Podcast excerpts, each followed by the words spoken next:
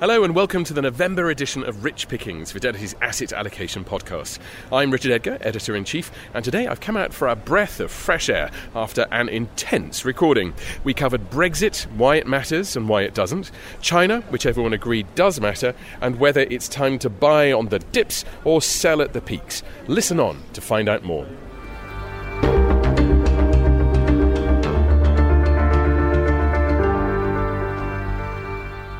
Well, now, here with me in the studio are our multi asset team, fresh from their monthly asset allocation group meetings. First of all, Charlotte Harrington, markets analyst. Charlotte, before we delve into investment, this month's interesting question What is your favourite word in the English language? I quite like the word hippopotamus. Just sounds nice. I like that. Okay, jolly good. Uh, with Charlotte is portfolio manager Nick Peters. Nick, welcome to Rich Pickings. Um, what's the word that you hold in highest regard? Well, I wouldn't say highest regard, but I like the word rapscallion. Rapscallion. Which sounds just what it means. Yes, it does. Another one. Uh, jolly good. And finally, James Bateman, Chief Investment Officer of Multi Asset. James, give us your favourite mot juste, but in English, please.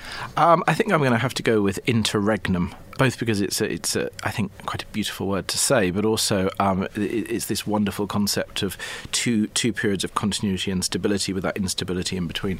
Uh, any parallels you'd like to draw? You might suggest the current British um, political situation inspired me to that word, but I wouldn't like to comment. Well, we may come to that later on in the programme. But uh, thank you all and welcome, uh, James. Uh, let's get to the um, to the decisions of the group. Um, how has the positioning of the asset allocation group changed? Well, the good news, Richard, is the positioning has changed, so we have something exciting to talk about. Indeed, we do. Perhaps the less exciting thing at, at headline level is we are now neutral equities, neutral fixed income, and neutral cash. This needs some explanation. You're neutral everything. We are at neutral all the asset classes, and I and I think you know what we have to think about is is one we're in a period of, of heightened volatility, and therefore actually not having active positions can sometimes be the right thing to do. But I think secondly, you have to position that in a, in a in a sort of trajectory of moves that for a long time we've been underweight fixed income and overweight cash, and actually we're in the process of reversing that positioning. Um, so I suspect next month or the month after, at some point, you're going to see us overweight fixed income and underweight cash, and we're just gradually moving through neutrality to get there. So this is. Uh, partly transitory, but it's also a position of safety when you look around you I'd say trans- everything that's going transitory on. and prudence combined. You know, prudence says in a, in a period of, of high d- intraday volatility, don't take suddenly take big positions because hour by hour your positioning could be caught out quite badly, and therefore the timing of any big move is could be painful. So prudence says don't take big positions, don't make a big move at the moment, but it is definitely transitory in the sense that we are moving in a direction of saying we're late. In fact, we're very late cycle. That means increased fixed income. Okay. Now, what about your regional allocations? Because you've made a change there as well. We have, Richard. Just one change, um, and and that might seem um, perverse to, to, to, people listening, but but we've gone neutral from underweight UK, and we've replaced that with a, a, a underweight to um, Europe ex UK, maintaining the overweight to Japan. Um, why have we done that? Simply, we don't have any insights on Brexit. That's point one. We don't. We can debate it forever. Um, we do debate it forever. I can assure you, it's, it's great it's fun. The, it's the topic of, of the day every day at the moment. However, do we think we have an, a, an advantage versus the market on, on understanding what's going to happen and the potential outcomes? No, we don't. Secondly, I think you can actually construct multiple arguments in which the UK market could rally from here. You know, one is it's cheap, but, but park that for a minute. Um, hard Brexit, cat- catastrophic situation, currency collapses. Currency collapse, people move into the market, market rallies. We know there's a lot of money, international money, not moving in, not buying in the UK at the moment, so that could happen. Conversely, a deal is probably a soft but not major rally in the currency. There's a lot more stability. People think, oh, UK looks cheap, and they move in. So I think there are two reasons why being underweight the UK could be actually quite painful in the short to medium term. And therefore, again, as a matter of prudence, we've neutralised that position. Conversely, we are concerned or more concerned about Europe. And, and my, my key message when you think about Europe as a, as, a, as a region is Brexit almost is a footnote on the problems in Europe at the moment. If you look at Italy, you, the budget situation, situation, you look at um, Merkel's succession, you look at the change in um, leadership of the ECB coming, um, all of those things really worry us. And so there's so many reasons why you should be worried about Europe that we think the risk for any one of those becoming a, at least for a short time, a, a reason for a, a sell-off in, caused by sentiment in, in Europe are high, and therefore an underweight there seems prudent. Okay, Uh, Nick, let me come to you because you were nodding uh, with great conviction around the um, the move to neutral in the UK. Well, no, it, the nodding actually started at the multi-asset. Well, was it nodding? But basically, on the equity side, what I've been what I've done in my funds very recently is added is actually add to equities because sentiment is so oversold that I do wonder whether we could see a rally into the year end. James mentioned valuations, and if you if you um, look at um, situation excluding the US, then the major markets are trading on about 13 times next year. And if growth, um, and perhaps it's a big if, if growth is okay, reasonable for the next six to 12 months, then perhaps you could actually see a rally in equities on the back of those valuations. And so I, I just felt that given that sentiment was so negative, this could well be an opportunity to make some money. And Charlotte, um, you had some differing views on fixed income. You weren't happy with a neutral everything on the uh, the, the asset classes. So I guess some of this sort of um, depends on your starting position. So it's um, I've been a little bit more negative on risk assets ahead of this meeting, uh, and a little bit more positive on, on government bonds, and, and, haven't really changed that view. I have a lot of sympathy with the uh, the point that Nick's raised around uh, sentiment on a very short term basis being quite oversold, and I would see that as an opportunity because of where I started from to cover a bit of that short, but to still stay underweight because I do think that uh, the the growth backdrop that we're looking at is um, is is vulnerable to, to slowing again, and the technical signals that we're getting certainly from from the models are pretty mixed. On a short term basis, you're you're inclined to think markets could bounce, but uh, longer term momentum signals are quite negative for risk assets and, and and supportive of bonds. And James has talked quite a bit there about um, uh, Brexit, uh, but to what extent is Brexit weighing on the minds of the the group generally? Do you think? I think it's a mix. So broadly, people are, are, I think it's fair to say, happy to to not take a strong view because because things are so in flux. You know, I think as this is so changeable, and it, um, what I say now will probably be outdated by the end of this podcast. That said, you know you're, you're working with probabilities here, and, and you're thinking about um, to, to, to say what what Theresa May is saying. You know, this deal, no deal, or, or, no Brexit is how she's thinking about it, and so, and so you need to put probabilities on those and, and trade around that. So um, my own sense is that uh, markets are underestimating the probability of a no deal. That's not to say that I think that no deal is the base case. It just says that I think the markets have underappreciated it. Uh, so the question for me, as someone who has been more negative on on UK, is when do you start to close that short? Because you think the market has started to appreciate it. Now, uh, we can debate that probably for the rest of this podcast. uh, although, uh, who knows who will be the Prime Minister by the end of this podcast? It's all happening as we uh, as we sit here in the in the studio. Um, Nick, um, do you have a base case around uh, Brexit? So, for when I, when looking at decisions, I think uh, I start with valuations, and the UK market does look cheap. When I meet fund managers, they they talk about both large cap and now smaller cap stocks being as cheap as they've seen for years, um, and therefore, but, I mean, there may be a reason for that. There is, but at some point you start looking at the upside downside for a, a, particular company in terms of valuation and earnings, and they're literally pricing in I wouldn't say Armageddon, but certainly recession levels. Um, and when they start pricing in that sort of um, outcome, then you kind of think enough's enough. And and so I don't have a bet. I'm neutral, but you know, if it gets worse, it's definitely time to go overweight. Interesting. Okay, so it's uh, clearly at the front of people's minds here in London. Brexit colouring things, um, but are we in a bit of a bubble as we sit around this table here? Well, earlier I caught up with George Efstathopoulos, a portfolio manager normally based in Hong Kong, although he's here in London for a couple of days, and here's what he had to say. George, as we sit here recording this, um, I can see a TV screen behind you that's got Sky News running blanket coverage of uh, Brexit, and Prime Minister May is giving a statement to the uh, to the House of Commons. It's consuming attention here in the UK. You're based in Hong Kong. How worried are people in Asia uh, about Brexit? I would have to say a lot less worried than my colleagues in, in London in the London office, and we recently had uh, a sort of a lengthy talk discussion about Brexit. I didn't contribute much other than saying that I've been having a lot of meetings with clients and investors in the past two years, all around Asia, Hong Kong, Singapore, and many other places.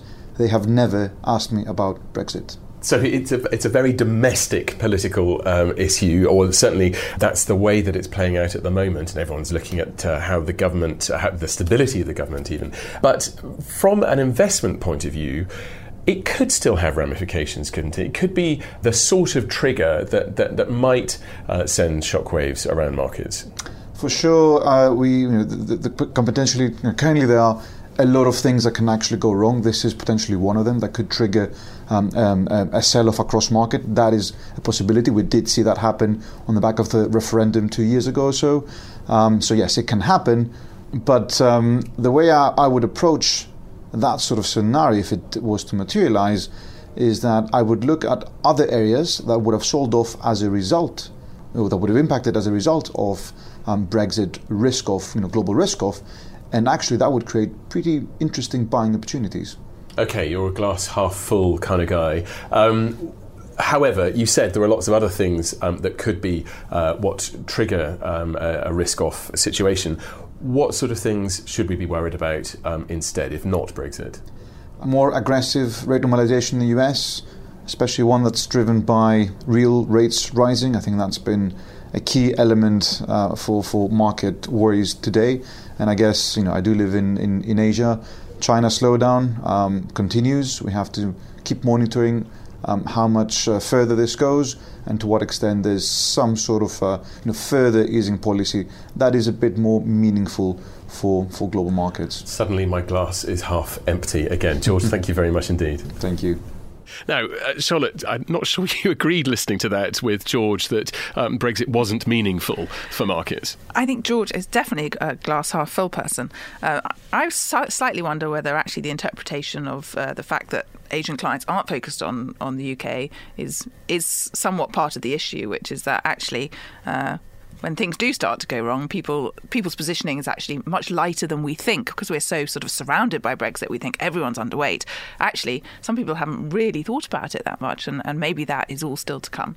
Uh, so I'm probably being a bit uh, more glass half empty. Then. You're shattering the glass. That's what you're doing. The so the, the, the point I made it the other day was that uh, probably the UK and Brexit is not something that's going to worry global investors. But actually, if the UK had turned had turned around with a, a, successful deal, then the impact that would have had on Europe would have been something worth worrying about because populist parties would then have had a, a, a catalyst to really step up and put pressure on the Commission and pulling out of Europe and the euro and the implications that would have had. But I think that doesn't look likely at the moment. We've been so stitched up that I think that it's uh, it's very difficult to see anybody else wanting to join us. No comment. Okay, I'm going to come to James on uh, the China um, aspect of, uh, of what, I, what, what, George was talking about, um, about the Chinese government's willingness to provide stimulus um, if and when it's needed. How, how likely is that? What are you hearing? You know, Richard, I think that's a hard one because the Chinese government has always been willing to, shall we say, manage the economy and has actually done so quite prudently. I think, you know, my, my there are two concerns I have there. One is um, the impact of stimulus, i.e., whether it actually transmits through effectively or whether, uh, for a variety of reasons, um, transmission isn't isn't as the government expects, i.e., they tries to stimulate and, and you see a small impact. The second thing that worries me, perhaps, is bigger, is I think, given the global economic context, given the fact we've had a t- 10 years of expansion, I do wonder whether China's thinking, you know, the, the, the, the risks to overheat are so much greater than the risks to slow down. And Chinese growth is still great versus most of the world, and is going to remain it probably. You know, do, how much do they really need to do? Um, if we look at, you know, still look back, you know, a few years ago at the, the last five-year Congress, you know, the, the whole message was we want to slow growth and redistribute income more effectively between urban and rural. They're so early in doing that. You know, there's so much more to do, and and that is actually about slowing aggregate growth. So um, I'm not as convinced as, as some people that the government wants to sort of take too many steps to, to, to, to boost growth from here. Well, Charlotte, um, one of your colleagues has just come back from uh, a trip to China where he was impressed, I think, by how downbeat the people were that he spoke to. Yes, no, and it's actually really great to have had him there and come back. Uh, this is Ian and Samson, report. we should this say. is Ian Samson. Um, and I won't front run all his conclusions because I know he's in the midst of writing it all up, but um, I think broadly as a sort of um, how, how we'd look at the, the Chinese data and, and, and, overlaying that with the sentiment that he's come back with uh, is that yes, over very recent weeks, you've seen some stabilization in, in infrastructure, uh, but private consumption and real estate is, is likely slowing and continuing to slow. Very weak retail sales. About a third of retail sales is vehicle sales, so it does come back to that kind of global car sale um, slowdown that we've been talking about. And also, you have to remember that exports are likely to soften a little bit as some of these um, tariffs start to kick in and that kind of front running fades out. So, uh, very hard to call the bottom in Chinese growth here, I think. Whether we have got to a point of a bit of stabilisation, which then reaccelerates, is, I think, quite quite possible.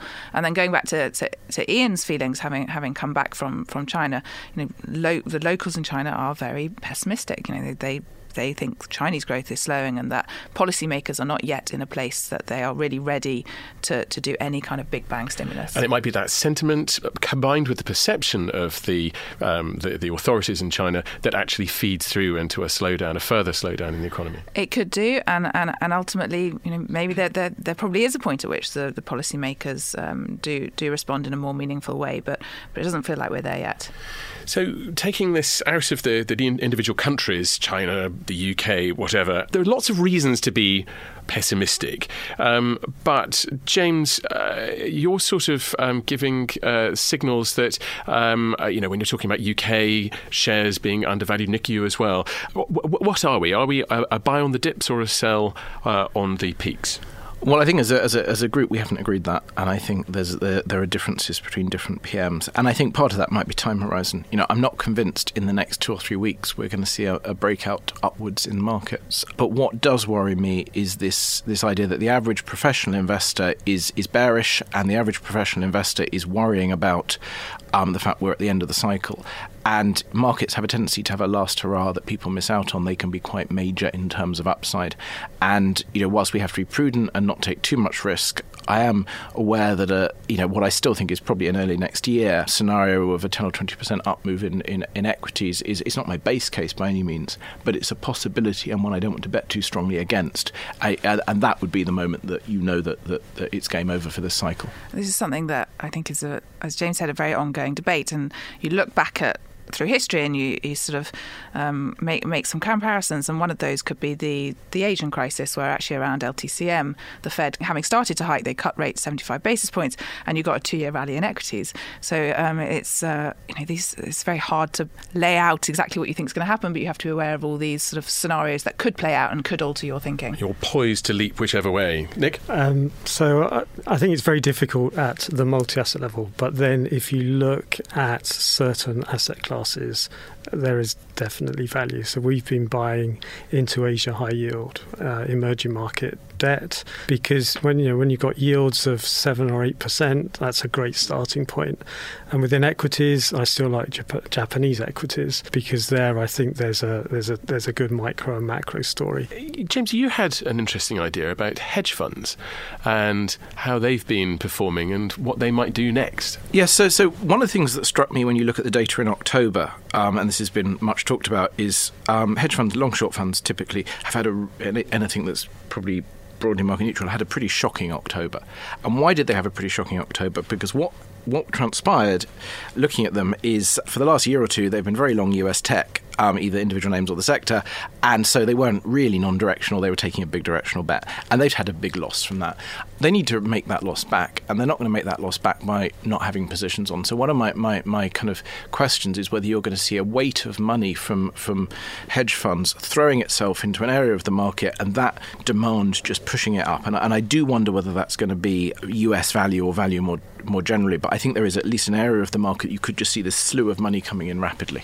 Okay, we're almost out of time. So I'm uh, excited to announce that it's now uh, our time to play hotcakes and hot potatoes. What would you buy like a hotcake and what would you drop like a hot potato? Charlotte, let's come to you. What are your hotcakes, please? I'm going to stick with the government bond view that I outlined earlier. I think that the US is more likely to slow than accelerate here. Yes, I know that su- supply is a headwind, but I think ultimately real yields probably probably do fall in that environment. And at the same time, you've had an easing in inflation pressures, at, at least at the margin, uh, off the back of a pretty significant move in oil. You know, I think that's a relatively asymmetric um, position at this stage. And your hot uh, potato? My hot potato, and this might have been used before, but still like it, is is short Korean won.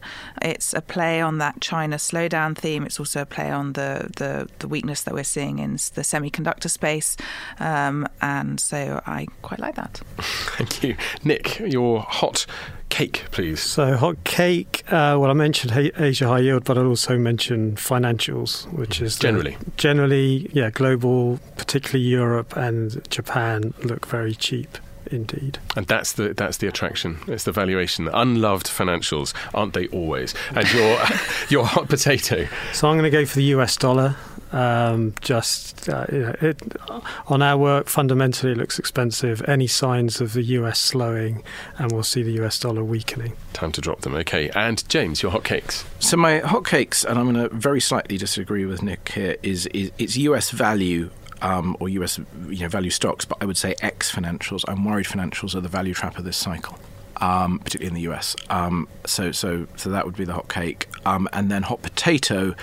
Um, I think I probably said this last time, but but it's got to be Italy in general. I'm really worried about Italy and, and the government's tension with the EU and whether that spills over. So you could just make it Europe, but I think Italian, probably Italian equities at the moment worry me the most. Italy keeping us up at night. Right, uh, that's it. Dear listener, I hope this has given you an insight into the thinking behind this month's asset allocation. If you'd like any more detail, it's published in full on our website. And if you'd like to discuss anything we've covered, just ask your Fidelity contact. Thank you very much to my guests, Charlotte, Nick for the first time, James, and George in the recording earlier. And thank you to you for listening. We'll be back next month, but for now, goodbye.